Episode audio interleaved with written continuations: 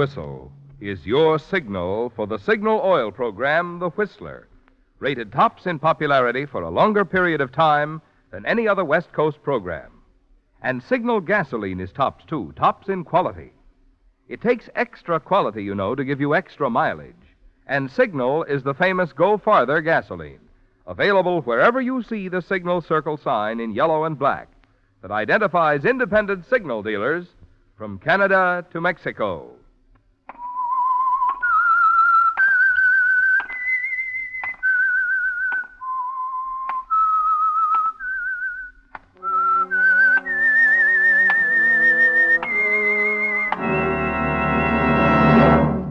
I am the Whistler, and I know many things, for I walk by night. I know many strange tales hidden in the hearts of men and women who have stepped into the shadows. Yes, I know the nameless terrors of which they dare not speak.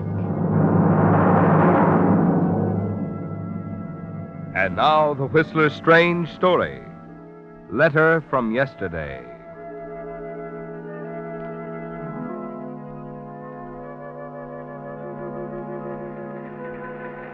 Sitting by the window of the streamliner as it sped through the night toward Los Angeles, Arthur Wilson seemed like any average middle-aged businessman. But there had been a time when Arthur Wilson was something else, somebody else, Jack Foley. And though it had been 25 years ago, Jack Foley, now Arthur Wilson, would never forget it. The plaintive wail of the train whistle drifting back at him now somehow recalled that other time and place, exactly as if it were now, this moment. Perhaps it was because another whistle had marked the time when it all began, the night that Jack Foley was given a chance to reach out, to grasp a new life, that night 25 years ago in a prison machine shop. That's all, you guys. Clean up the shop. Right. Well, Dave, that about does it. This truck's practically got a new motor in it. Yeah, she's in fine shape, Foley. Come on, let's get this stuff cleaned up and put away. Yeah? The ignition keys. Hand them over. What? Look, I don't want any trouble. Give me the keys. I'm getting out of here. Prison break? Oh, now, wait a minute, Shut Dave. Up. It's all set. Evans and Harris are by the delivery gate. I'm picking them up with this truck, and we're getting out. You want to come along? Hey, what's holding it up back there? Make up your mind, Foley, fast. The guard will be coming back here, and I got to take care of him. Well, what do you say? It happens suddenly, doesn't it? A chance for freedom thrust into your hands. You have 3 more years to serve on your sentence for manslaughter. A sentence that was the result of a moment of blind, unreasoning anger. You still feel it was unjust, don't you? That the judge's decision was too harsh. And now, in an instant, it's up to you to make your own decision. Come on, Foley. You coming along or ain't you? The guard's on his way back here now. All right. I'm with you. Let's go.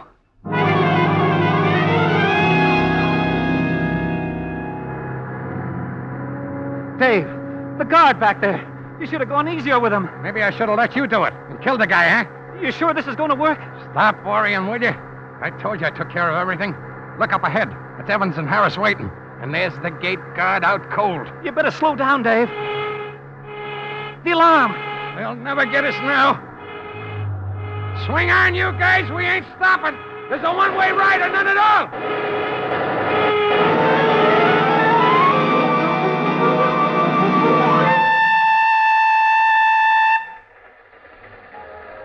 Yes, you're on a train now. It was a very different ride you took that night. But when it was over, you were a free man. And Jack Foley, convict, became Arthur Wilson, hardware clerk of Medford, later Arthur Wilson, proprietor. You were never recognized or challenged. And now, many years later, you're able to journey toward Los Angeles to attend the wedding of your daughter, Sally. The trip is uneventful, calm, the hour before the storm. But you have no way of knowing that.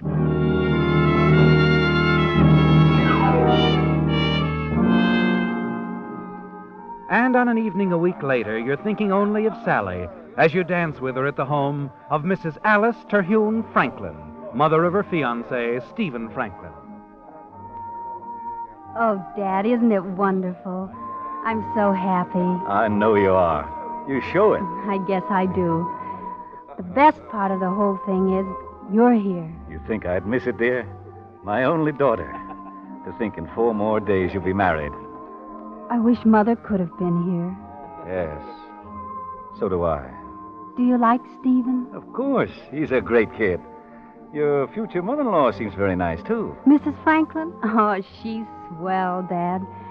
Come on, let's go join Stephen. He's in the library. You can't leave that man of yours for 5 minutes, eh? Well, I'll leave him later for a dance with you. All right, dear.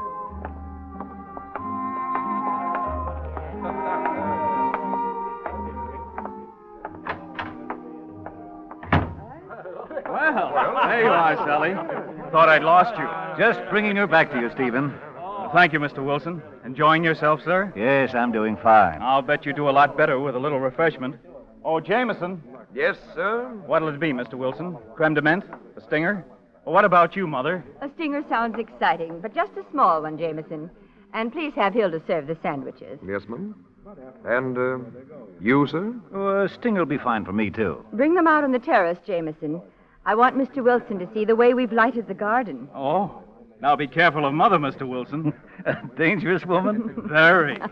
Now you two run along and dance. Sally, take him away. I'd love to. That son of mine. He's a fine boy. Yes, he is. Here, we can go this way. Oh, thank you.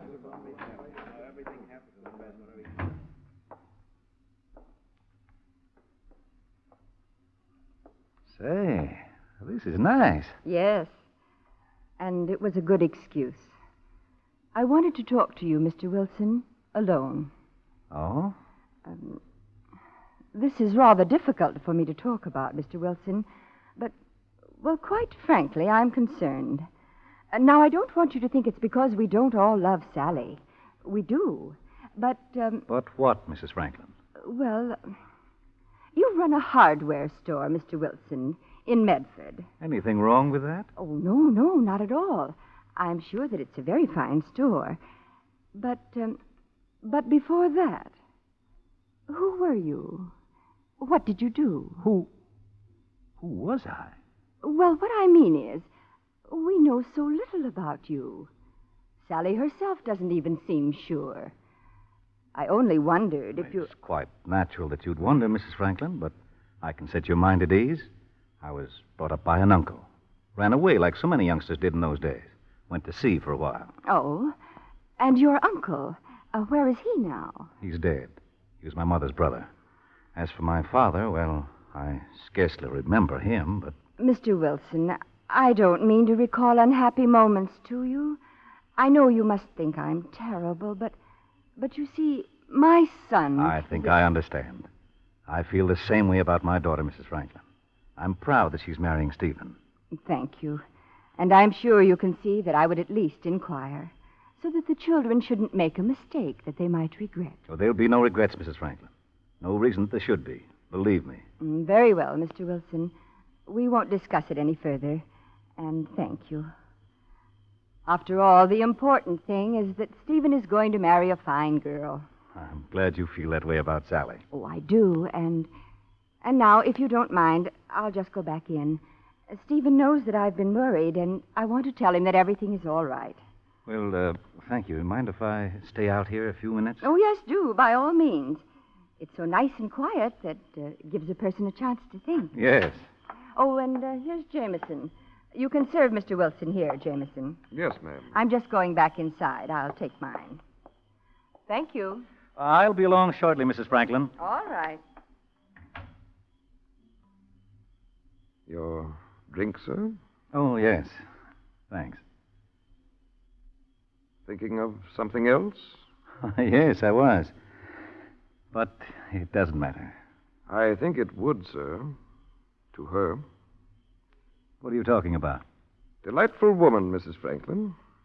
Pleasant, friendly, but very, very devoted to that son of hers. All she has in the world, you know. Aren't you being a little presumptuous, Jameson? Presumptuous? Oh, no, sir. Not at all. I wouldn't dare be presumptuous to one of Mrs. Franklin's guests. She could cause a lot of trouble, you know, to anyone who wasn't right in line. You're a little confusing, Jameson. I don't suppose you've been sampling these stingers. No, sir.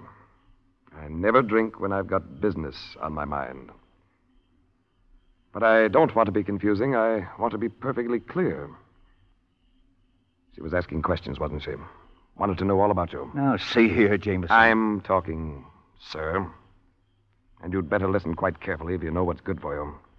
Because I could break up your daughter's marriage in a minute. Mr. Jack Foley. Jack Foley? Yes, sir. We know the gentleman, don't we? Now, shall we talk about him? Or do you think Jack Foley'd prefer to go back behind those prison bars?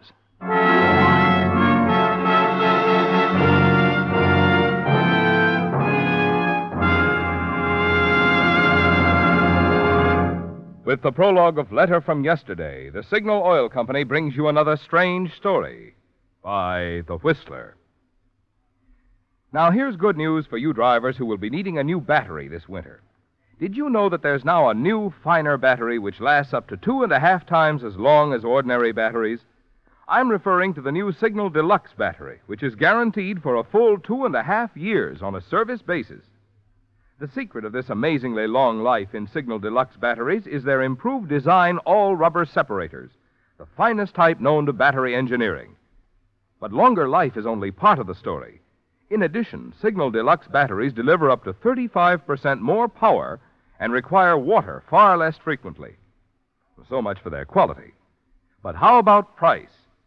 Well, considered on a per-month basis, which is really the only way to figure battery costs, Signal Deluxe batteries actually cost less than many ordinary batteries.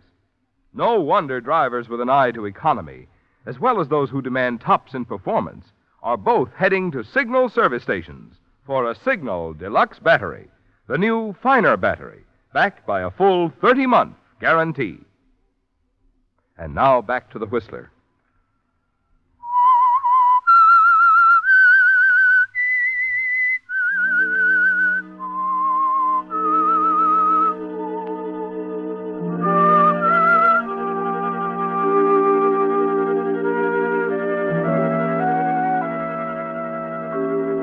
It was a sudden thing again, wasn't it, Arthur?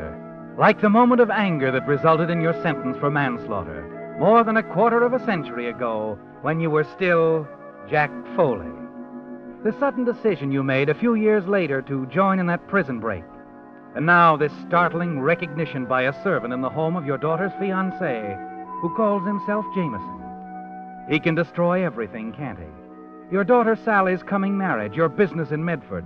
He can even brand your whole life as a masquerade and tell them all who you really are and send you back to prison. Jack Foley, my old classmate, and I'm not mistaken. I've been very careful, Jack. My name is Wilson, Arthur Wilson. Sure, and mine's Jameson. Now it is. Used to be Sanders. Remember me? 3 cells down from you. Same section, number 34192. I don't know what you're talking about. I've lived in Medford, Oregon for 25 years. I never heard of you. Oh, come now, Foley. Put on your thinking cap. I've told you my name is Wilson, and I never saw you before. My, what a contrast in memory. Boy, I recognized you instantly. But it's understandable. I was a very young man, and you only knew me a short time. You, left us rather suddenly, Jack. Stop calling me that. Sorry, sir. That better? You know, I ought to call you lucky. Lucky Jack Foley, now Arthur Wilson. Successful businessman, his daughter about to marry into one of the best families in the state. What are you after? Huh? The memory's getting better, isn't it? What is it? What are you after? Is this some sort of blackmail pitch you're giving me? Now, you know, that's an interesting thought. It might be if I were the man you think I am. The man I know you are. How long have you worked here, Jameson? Or Sanders, if you prefer. 6 months or so. You must be out of your mind. Suppose I happen to be Jack Foley. Do you think for one minute that Mrs. Franklin or anyone else would take your word for it? No, sir. Certainly not. Well, then what are you driving at?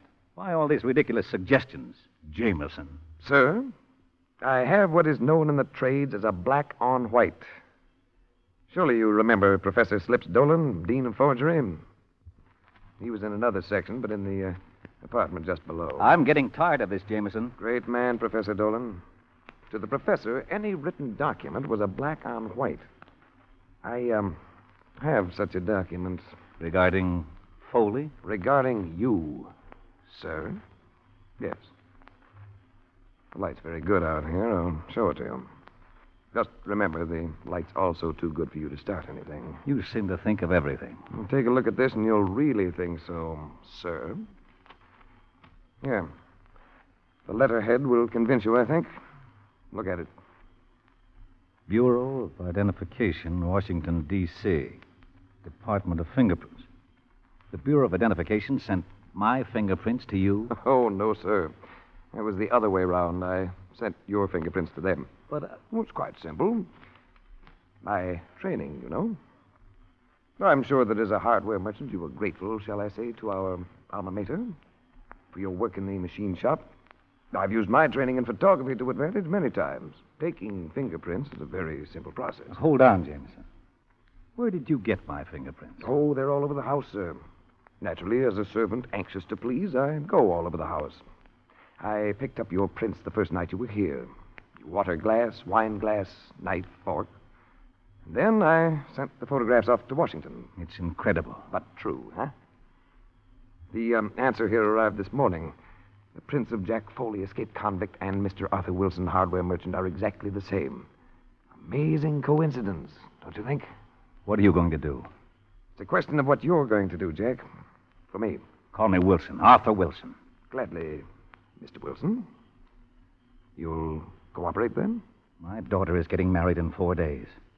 What is it you want? Oh, I'm very common as a blackmailer. I want money. $20,000. $20,000? You might as well ask for $1 million.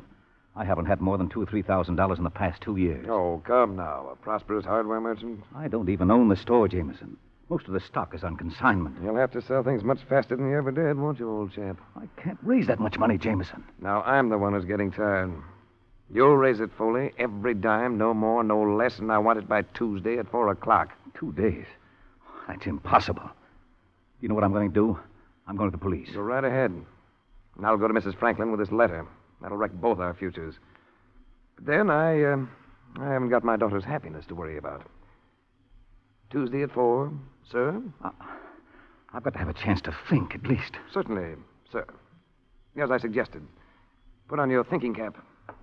Good evening. Pleasant chaps. Very pleasant chaps.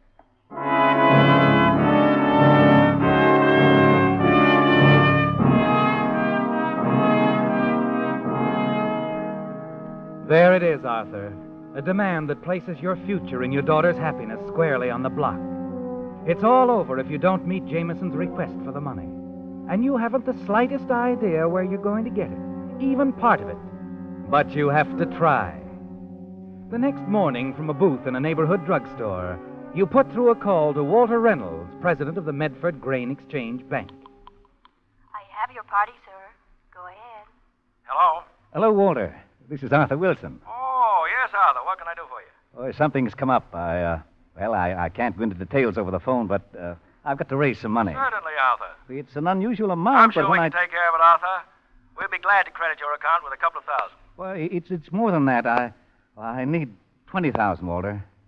20,000? Why, you know we couldn't handle that, Arthur. I know it's a great deal, and I figured that banking with you for over 20 years meant something. It does, Arthur. Of course it does. That's why I just agreed to a couple of thousand. But 20, I can go only so far. Look, Arthur, if it'll do any good, I'll add my personal endorsement and make it 5,000. 5,000? Is that better? I'll wire it to you down there in care of the Interstate Trust and Savings. 5,000. All right. Thanks, Walter. Thanks a lot.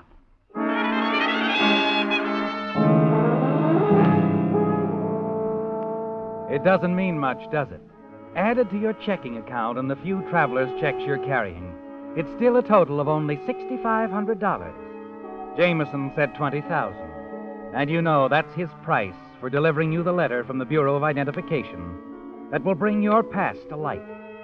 You put through another call to your closest friend, Ward Weston, only to discover that he's away on business and can't be reached. It's $6,500 or nothing, isn't it? And the next morning, returning from the Interstate Trust Bank, you tell yourself that you're going to get that letter. Later, you're nervous and trembling as you face Jameson in the library. You brought the money, have you? Look, Jameson, give me a break, will you? If you only realize... Yeah, the money, Foley, or I'll start talking. You can't do that. Oh, can't I? I don't care for myself, but it's Sally, her happiness. You can't do this, Jameson. It would ruin everything for her. I understand, Foley. I really wouldn't want that to happen. And it won't, as long as you hand over $20,000. Well? I wasn't able to get it. You weren't able to? All right. How much did you get? $6,500. $6,500? Well, that's absurd, Foley. Not even half what I asked. Keep your voice down and stop calling me Foley. Oh, I should have told you. We're practically alone. Mrs. Franklin went downtown. Stephen's out with your daughter. You're not going to destroy their happiness, Jameson. I want that letter. Now, don't get impulsive. I'm not fool enough to get careless, you see. A gun? What's that for? Protection. I know all about you. Your temper, your sudden way of doing things. They put you in jail, got you out. I don't want anything to... Sudden, huh? That gives me an idea. All right, my old classmate. Oh, drop it. Drop the gun. Let go of my arm. Drop it. Break my arm.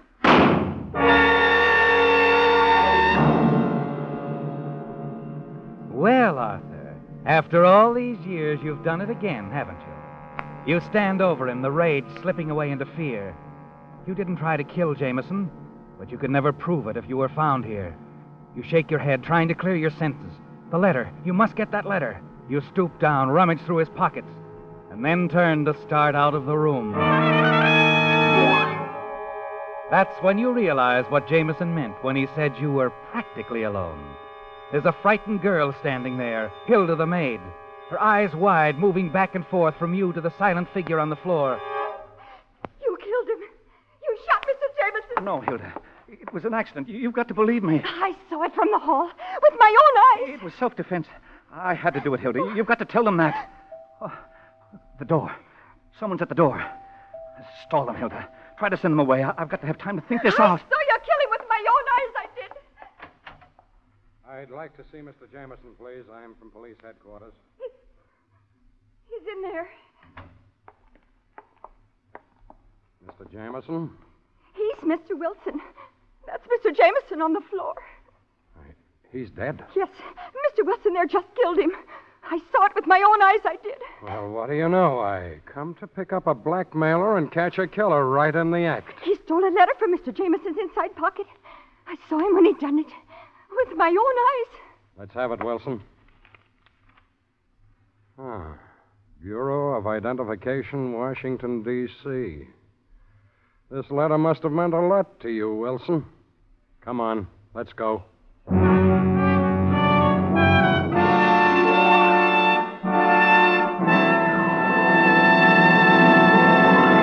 The Whistler will return in just a moment with a strange ending to tonight's story. Meantime, 2 points it'll pay every driver to remember if you want to be sure of the tops in quality when you buy gasoline. 1. In gasoline, it takes extra quality to go farther. And 2, Signal is the famous Go Farther gasoline. Yes, it's a fact. Mileage is the best yardstick of gasoline quality. After all, there's only one way any gasoline can give you quicker starting, faster pickup, and smoother power.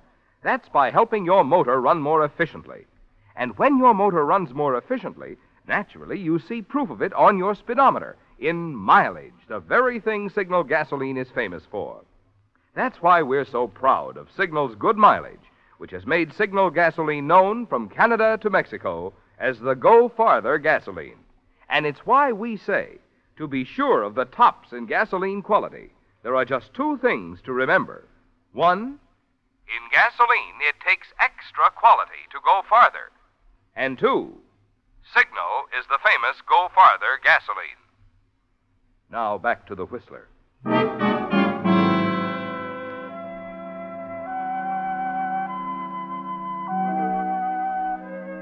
Well, it's all over, isn't it, Arthur? Your long years of living a double life. The end of the masquerade is Arthur Wilson, the name you took up some 25 years ago, when under your real name, Jack Foley, you escaped from prison. And now, in a sudden moment of blind rage, you tried to disarm the butler, Jameson, who had known you in prison, the man who was blackmailing you, threatening to expose your almost forgotten past, and the struggle for the gun had ended with an explosion and death. After a sleepless night in your cell, you're taken to the office of District Attorney Grant. Your one thought is for Sally. Yes, your daughter's approaching marriage means more to you than any punishment which the district attorney might have in mind for you. As he faces you across the table, you barely understand his words. You're thinking only of protecting Sally and her future happiness. I sympathize with you, Mr. Wilson. Blackmail's a dirty business. But you should have let us handle it. The minute Jameson or Sanders wrote that letter to the FBI, it was all over for him. For him? That's right. Those boys down there never overlook a bet. Anytime they get a suspicious communication, they look into it. In this case, they naturally examined Sanders' note for fingerprints. His prints were in a dozen different spots. Sanders' prints? Sure. On both the letter and the envelope he mailed it in. From there on, it was a cinch. We've been looking for Sanders for a long time. When the Bureau tipped us off that the butler Jameson was Sanders, I sent one of my boys out to pick him up. If you waited a few minutes, he'd been out of your hair. You should have come straight to us, Wilson. I can see that now.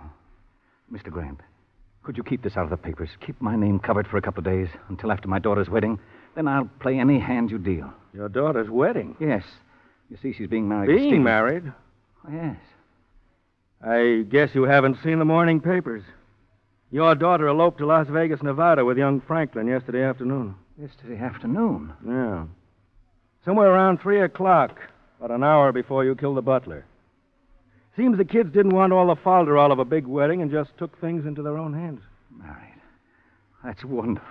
Wait, does Mrs. Franklin know about me, my past? Oh, yes. She's retained her personal attorney to represent you. She's sure it was an accident. And Sally and Stephen, she's satisfied? She's quite happy. Thinks your daughter's a great girl. Too bad you've always been so impulsive, Wilson. You'd have been a lot better off if you'd have come to us right away, even if it meant finishing your jail sentence. I know. But I just had to have that letter to Jameson from the Bureau of Identification. My daughter's happiness... You didn't read that letter, did you? No, your man took it before I had a chance. Take a look at it. Dear Mr. Jameson, regarding the fingerprint photos accompanying your inquiry as to the further identity of one Arthur Wilson, please be advised that information of this kind is available only to duly authorized agencies for the enforcement of the law.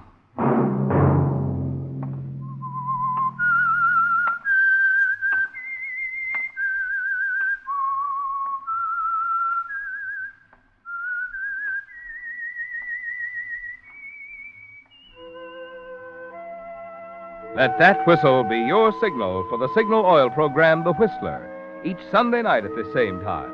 Brought to you by the Signal Oil Company, marketers of Signal gasoline and motor oil, and fine quality automotive accessories. Signal has asked me to remind you, to get the most driving pleasure, drive at sensible speeds, be courteous, and obey traffic regulations. It may save a life, possibly your own.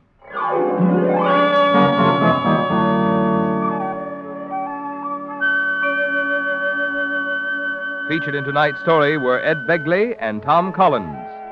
The Whistler was produced and directed by George W. Allen, with story by Edward Bloodworth and music by Wilbur Hatch, and was transmitted to our troops overseas by the Armed Forces Radio Service.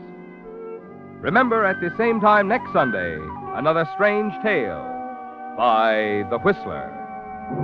This is Marvin Miller speaking.